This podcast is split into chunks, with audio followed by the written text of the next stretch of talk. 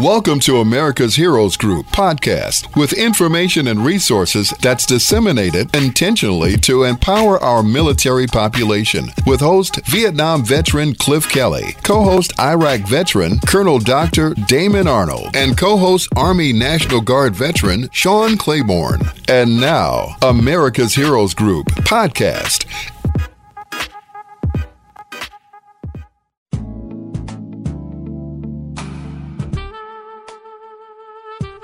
Welcome back to America's Heroes Group with our roundtable community outreach with NADCP, the National Association of Drug Court Professionals.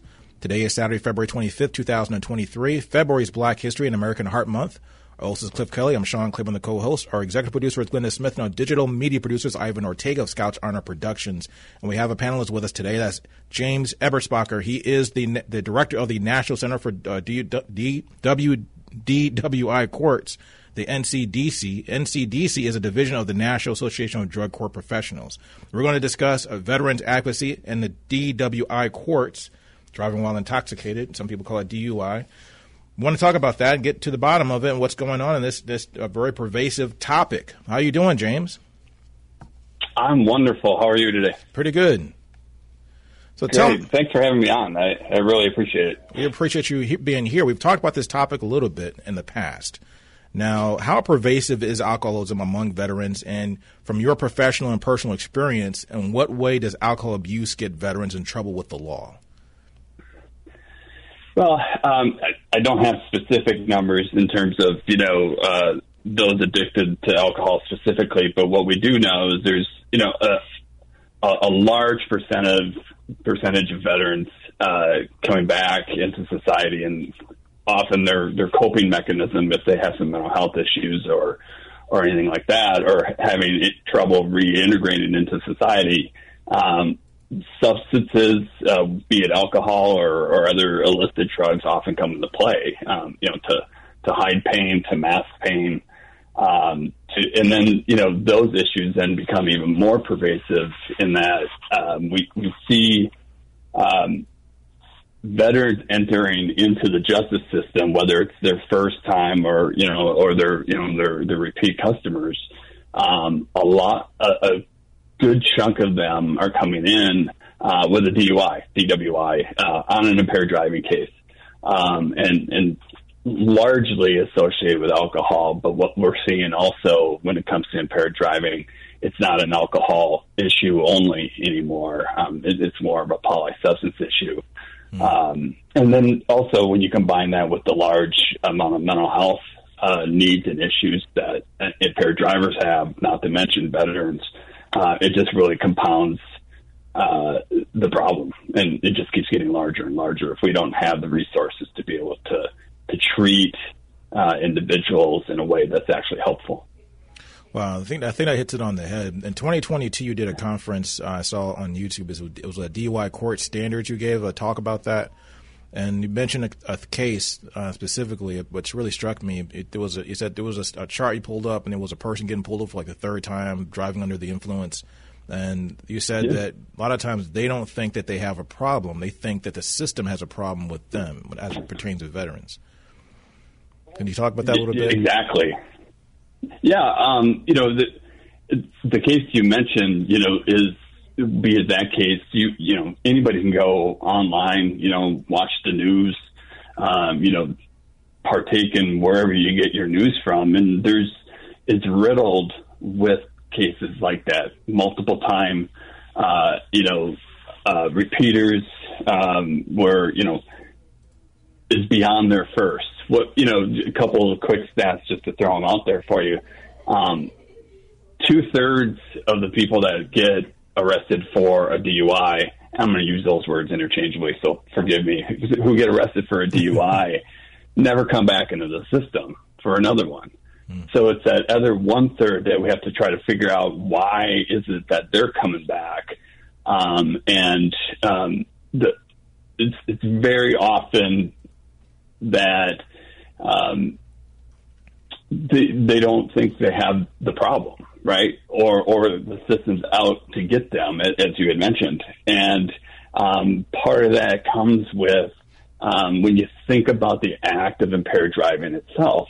um, we often take for granted as individuals the the complex task of driving a car, right? I mean, it, it becomes such a second nature to us to the point that you know we just get the car started up and, and be on our merry way. We really don't think about the steps that it takes.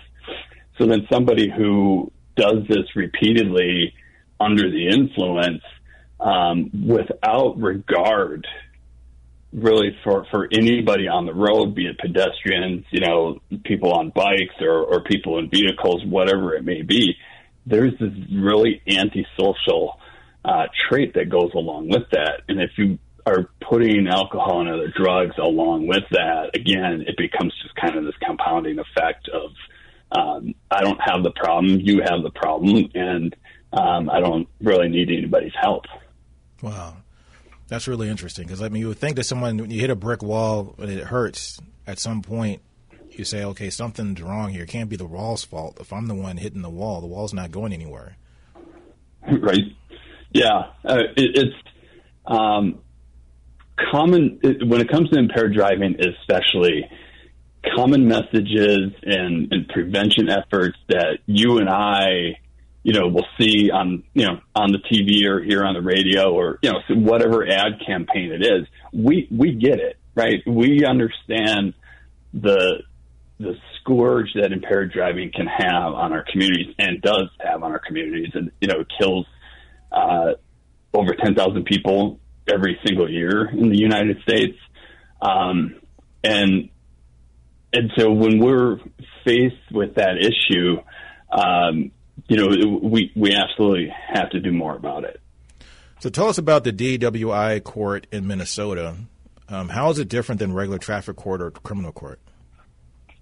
Yeah, I mean that's that's an excellent uh, question. It, so DUI courts, uh, you know, generally whether they're in Minnesota or you know they're in Virginia or Illinois or you know wherever they're located, operate um, fundamentally the same. There, there are some differences based upon, you know, uh, you know, jurisdictions and, and the, the resources that are available for treatment and, and mental health and, and a lot of these other wraparound services that individuals need. But essentially, somebody comes in, um, you know, they're arrested for uh, a DUI. Um, it's it's likely going to be uh, a repeater, meaning they've had more than one. Um, generally, what we see, you know, DUI courts are for a high risk, high need population. And what I mean by that is things that they've been involved in the justice system in the past, previous, you know, interventions, um, be it jail, treatment, um, you know, standard probation out in the community, whatever the case may be, um, that that has failed right? It hasn't worked to change that individual's behavior. So if if we continue to subject somebody to the same interventions, knowing that it's not going to change, um, it, it it's us beating our head against a brick wall, right? Mm-hmm. Um, and so when we when we look at that high risk population, that's who we're targeting essentially with a DUI court, somebody who repeatedly has you know gets behind the wheel they're likely not caught most of the time, right? So for them to get two, three, you know, eight, nine, or ten DUIs on their record takes some, you know, some skill in a, in a really negative way. Um, and then when we look at high need, it's individuals who have a significant substance use disorder, um, you know, with, with any type of impairing substance um, who who have very often mental health needs, but also have kind of these other factors, um, be it to hang out with the wrong crowd, right, or you know, there's a family history of um, uh, drug use or, or substance use disorders. Maybe their job's not stable. Maybe their housing's not stable, and so if we're not targeting all of these other needs that they have um, you know, w- we can treat the individual, but for kind of this all around behavior change that we're thinking about in a DUI court, it, it takes a long time. You know, usually we're looking at anywhere between a year and two years that individuals are involved in a program like this. Um, it's intensive individualized treatment. There's strict accountability where they have to check in uh, with their probation officer, you know, usually weekly. Um, they're seeing a judge every week. Um, you know, to, to come back in and, and just monitor how the case is going. They're getting drug tested and they're getting alcohol tested uh, on a daily basis for alcohol early on and at least a couple times a week. So it's that balance of accountability along with those those need factors that um, everybody that's on the team helping the individual, they all have a role in, in linking up the individual with services so we can see that that that whole change from a person, not just in one area. And you've had a lot of success with this, what it seems little. like. No, no, no. I think it's great because because the thing of it is is that it's so important for people to understand is that this this type of approach has actually been more productive and effective than basic criminal court and this regular traffic court. This idea of either Absolutely. just punishing someone and slapping them on the wrist, or then upping the uh, the punishment every time they get caught you're talking about people getting caught eight or nine times. I can't even understand how that even is even possible. How do you? How does a person? I mean, as an aside, how does a person get caught eight or nine times and not end up in like prison for 20 years? How does that happen? Well, and that's the thing. I mean, I mentioned this uh, a little bit, um, but I'll, I'll, touch on a, a, a, bit more. What we see, you know, to get caught eight or nine times, um, it's not just that the person's unlucky; it's because they're doing it on a daily basis, multiple times a day. Um, when there, there's some research that supports um, people are have usually driven probably around 200 times, if not more, impaired before wow. they're ever caught. So if you think about it, so then the person who has eight or nine convictions, you know, put you know, do the math quickly, and you can figure out you know that there's they're driving all the time, and it doesn't matter what you do in terms of taking away their license, they're going to drive. Um, you know, so there's there's a lot of interventions that are available, but when you have, you know, the U.S. has approximately, give or take in a year, about a million total arrests for impaired driving across the nation. Mm. Um, and and if we're looking at just jail or or not really, you know, peeling back the layers of what is driving that behavior, pardon the pun, um, you know, it's just putting people in jail and having no services, especially for this high risk, high need population, simply doesn't work. Mm-hmm. Um, and, and while it might make us feel safe and, and better for the moment, also, if you're being arrested for your eighth, ninth, or tenth DUI, you're not going to jail for or prison forever. I mean, it, it, I rarely seen, if at all. You'd have to you'd have really have to do some research to find if anybody's ever served a life sentence strictly for a DUI where there's no fatality or or no um, you know severe bodily injury. It just doesn't happen. Mm-hmm. So what happens when the person comes out if we haven't treated them, we haven't given them the services that they need? People go right back into the same behaviors. Wow. Um, and so that's why we often see somebody get multiples um, because the regular stuff that we do in the traditional system doesn't work for somebody um, who, who habitually drives impaired and has a significant substance use disorder. So tell us some of the success of what the court has done. So DWI courts and DUI courts, how what have, how is the, how are they? What are the numbers that show that they've been more successful than regular courts?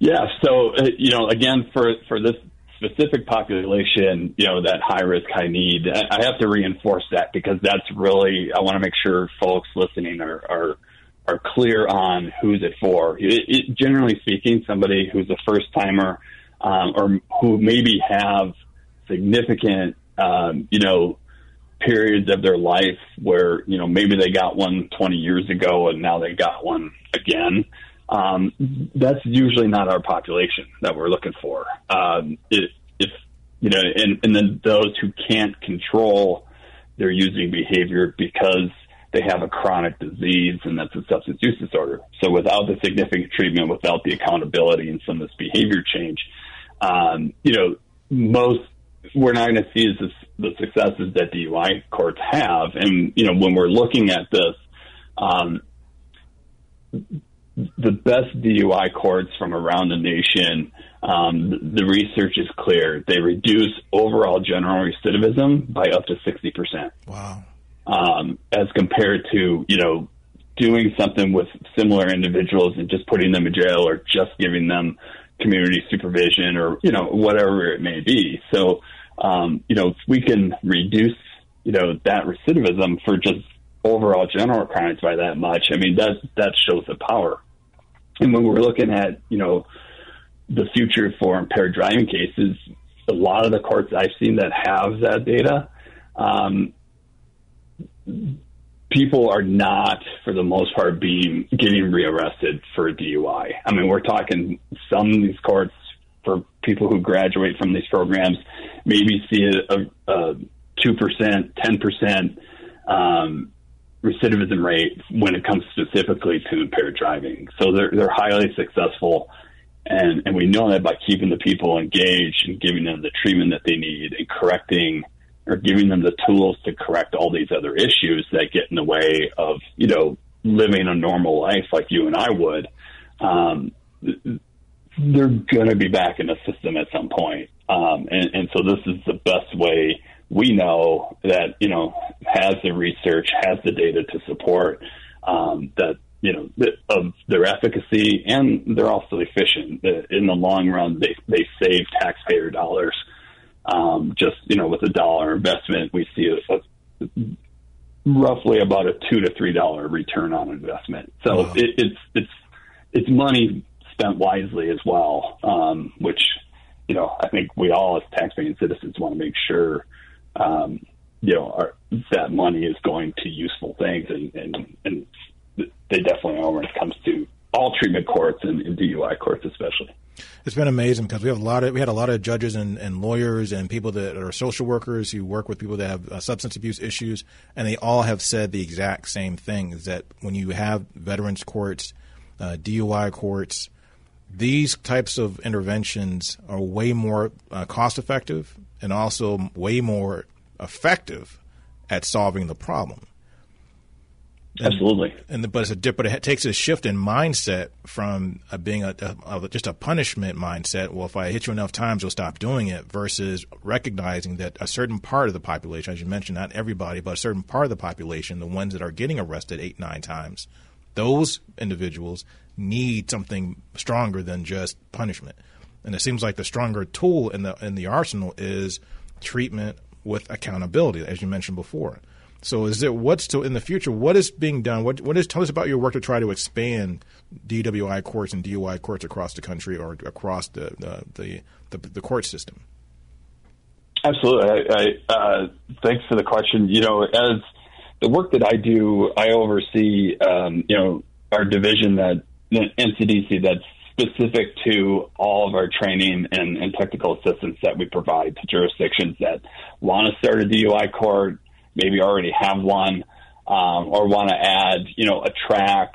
And what I mean by that is like if they have an existing veteran treatment course, um, if they want to target specifically individual needs for veterans who who are there for impaired driving cases because it's a different type of individual. Um, and so part of our message is, is one, getting the public and, and people to understand exactly what we were just talking about. Jail and punishment doesn't work for these individuals. Uh, people who have a severe substance use disorder have it's a chronic disorder, and, and we've for too long have treated it like an acute care model, meaning that we, we send somebody to treatment for a little bit and we expect them to get well and be better, and then when when they use again instead of wondering what went wrong, we blame them and treat it as a moral failure very often. And, and this is a completely different look. Um, and we want people to know and understand that message that they're individuals, but if not for their substance use disorder or their mental significant mental health issues, they wouldn't be in the, in, involved in the system.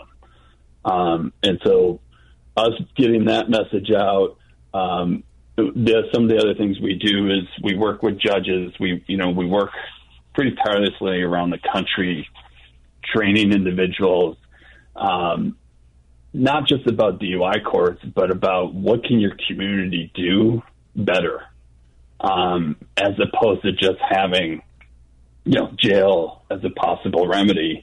um, or as a possible, you know, sentence for for these individuals. And and so we like to educate folks on we have to identify them early on. Um, you know, we want them to start DUI courts where where it makes sense and they have that high risk high need population that you know nothing else is working. Um, and and thus far since I came to NCDC, um, which was in 2014. We now we we've seen DUI courts steadily climb, and we're up to over 700 across the nation, um, which is great. But we still have a lot of work to do, um, especially in larger cities um, where they don't have programs like this. Hmm. So, if, if so, in, the, in, your community interventions and outreach, there's people out there that know someone right now that has a problem drinking or with substance abuse, and they know they drive every day under the influence. They know mm-hmm. that they're going to be driving tonight under the influence, and they expect that. What can that person do to get them um, into your system, to the into a DWI or some kind of treatment program like what you're talking about? Is that a thing? Yeah, yeah. I mean, so you know, if, if you have concerns, I, I think you could ask anybody um, one, a couple of questions. One, do they know anybody that's ever had a DUI? Most of us know at least one person um, that's that's gotten one. Um, and then the other part of that is um, we likely all also know at least one person, whether it's the same person or not, who has significant issues with, with drugs and alcohol, um, or or have significant mental health issues. And so, um, the best thing, you know, is look for help for the for the individual. Um, you know, it, unfortunately, the the only way that an individual can be involved in a program like this is to be arrested. You know, that that's kind of the the intercept point in a system. Um, you know, but yet that arrest may also be the starting point for somebody to have significant life change, right, and, and, and get out of the system. So, um, you know one of the things that, and this may seem, um, I, I, don't know how to come across to some of your listeners, but um, if if you know anybody that's driving impaired, the authorities have to be, you know, called. Um, it, you know, there we need to protect our communities um, from this problem, and there's no community that that's essentially safe from impaired driving, right? It's it's everywhere. Um, so we have to do our part as citizens to make sure, you know, that that we we can do anything to keep our roads safe. But if we know certain individuals and and and if they have been arrested, contact you know defense attorneys. Um, you know, look to see if there are programs like this in the community. Um, you know, and and bottom line is try to get some if the person needs treatment, getting them involved in treatment and getting them services that they need as quick as possible. Um, and that's that's really when we see people changing is when we can get them involved as quick as possible after arrest. And there are some communities who are doing an excellent job of that. And, and you know, it's just a matter of days as opposed to, you know, what we generally see for an impaired driving case to go through a court system. It, it might take a year or more before a convictions ever you wow. know, and there's ever a sentence. And and so those individuals, if they're out of jail, are doing the same kinds of behaviors, right, that got them there in the first place. Mm-hmm. You remind me of a story, my, my, own story, really. When I was about was when I was in the military, um, I was picking up somebody during a flood. It was a flood going on um, mm-hmm. in Chicago, and all the viaducts were flooded out. And then one of my friends got her car was stranded under a viaduct. The water was, was up to her windows. So the police were out actually shutting down Lakeshore Drive. So I went to go get wow. her. I had to get out of my car and actually walk to go get her. She was in also, also in the military at the time. Um, and we were coming, we are working, we are doing drill that week. It was a drill weekend. So when I'm going back to my house for the night, we had to report back at early in the morning. A drunk driver slammed into the back of my Mustang, totaled the car, it flew me into oncoming traffic and there was a line of uh, traffic, you know, going the opposite direction, trying to get on the, to the expressway, but couldn't because it was flooded. Um, wow. I could smell the alcohol in the guy about ten feet away. As soon as I got out of the car, I asked the guy if he was drunk, and the guy um, spoke. Bro- I don't know if he was speaking broken English or if he just was just so intoxicated he could barely speak. Stumbled out of the car, had no license, no insurance, mm-hmm. and had been arrested um, previously. The reason why he lost his license and insurance is because he was from DUI. So from there, I can see the, the, the severity of the problem. Also, on uh, uh, full disclosure, in 2007, I was drunk one time. Um, thought I had slept it off and had not, you know, and Ben was sure. okay for a long, long time. And I was arrested for uh, DWI. Now it was it was questionable at the time because the guy that was I don't know the full disclosure, but there was a, the guy that actually did the arrest. He's known in Chicago. Joe Darthur Parker was suspended for doing false arrests for DUIs. Um, so he had arrested a ton of people in Chicago that were not drunk at all. One of the the person that, that actually got him his badge was allergic to alcohol and could not have been drunk. But he had a, but he had a history of doing this yeah. type of thing. But yet still, that wow. that taught me a lesson. Even yet still, having been a victim and also yet still knowing that I had drunk earlier, it should have been taking my butt straight home or just you know chilling at the house or whatever, or just staying where I was at. Still, got behind the wheel of a car. Yeah.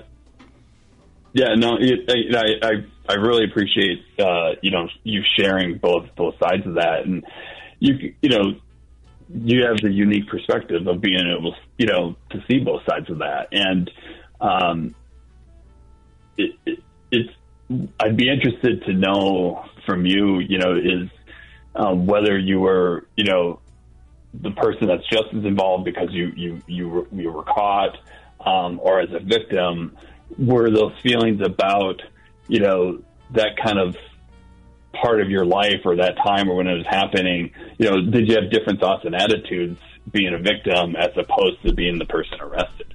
Now, that's a great question. Now, we got to have you back to talk about that because uh, we ran out of time, unfortunately. we got 15 seconds left and I got the music playing. So, thanks for your time, Jim Eberspacher. He is the director of the National Center of D- DUI Courts, NCDC, and the NCDC is a division of the National Association of Drug Court Professionals. Thank you for your time. Thank you. I really appreciate uh, having me on. This is America's Heroes Group. We'll be right back.